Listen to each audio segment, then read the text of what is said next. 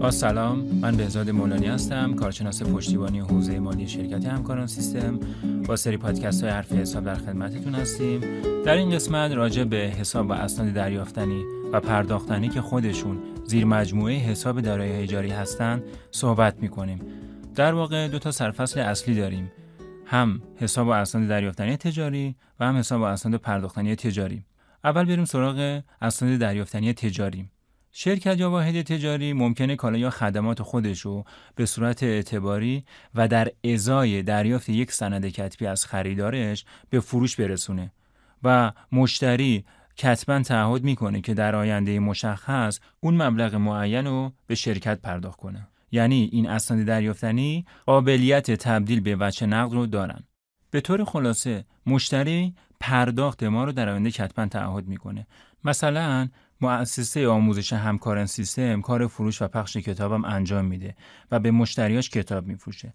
بعضی از مشتریا کتبا تعهد می‌کنن که به جای وجه خرید کتاب به ما چک یا سفته بدن که این چک و سفته برای مؤسسه آموزش همکاران سیستم نقش اسناد دریافتنی رو داره. مورد بعدی حساب دریافتنی هستش. ممکنه که واحد تجاری یا مؤسسه به صورت اعتباری و بر اساس تعهد یا وعده شفاهی مشتری برای پرداخت وجه نقد کالا یا خدمات خودش رو بفروشه که اصطلاحا چنین فروشی رو فروش نسیه میگن. پس حساب دریافتنی در مقابل فروش نسیه به وجود میاد. مثلا همون مثال مؤسسه آموزش همکاران سیستم رو که نگاه کنیم که به مشتریاش کتاب میفروشه بعضی از مشتری وعده میدن که در آینده پول رو پرداخت کنن که این وعده پرداخت پول رو حساب دریافتنی میگیم. سر فصل بعدی که اشاره هم بهش داشتم اسناد پرداختنی تجاری و حساب پرداختنی تجاری هستش.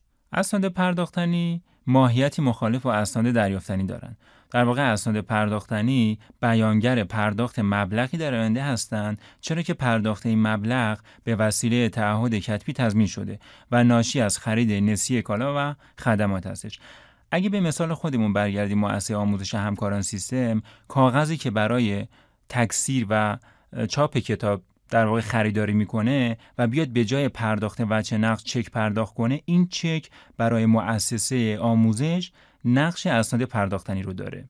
حساب بعدی حساب پرداختنی تجاری هستش. حسابیه که ماهیتی مخالف با حسابهای دریافتنی داره و به منزله تعهد شفاهی پرداخت وچی در آینده هستش و اونم مثل اسناد پرداختنی ناشی از خرید نسی کالا و خدماته. مثال آموزش رو که در نظر بگیریم فرض کنید آموزش همکاران سیستم از تأمین کننده های خودش برای خرید کاغذ به صورت نسیه خرید می‌کنه. این خرید نسیه برای مؤسسه آموزش همکاران سیستم در حسابداری به عنوان حساب پرداختنی تجاری ثبت خواهد شد. خب در این قسمت با موضوع حساب و اسناد دریافتنی و پرداختنی تجاری آشنا شدیم. در قسمت بعد راجع به موجودی نقد و بانک بیشتر صحبت خواهیم کرد. برای شنیدن ادامه پادکست ها می‌تونید به سایت education.systemgroup.net مراجعه کنید.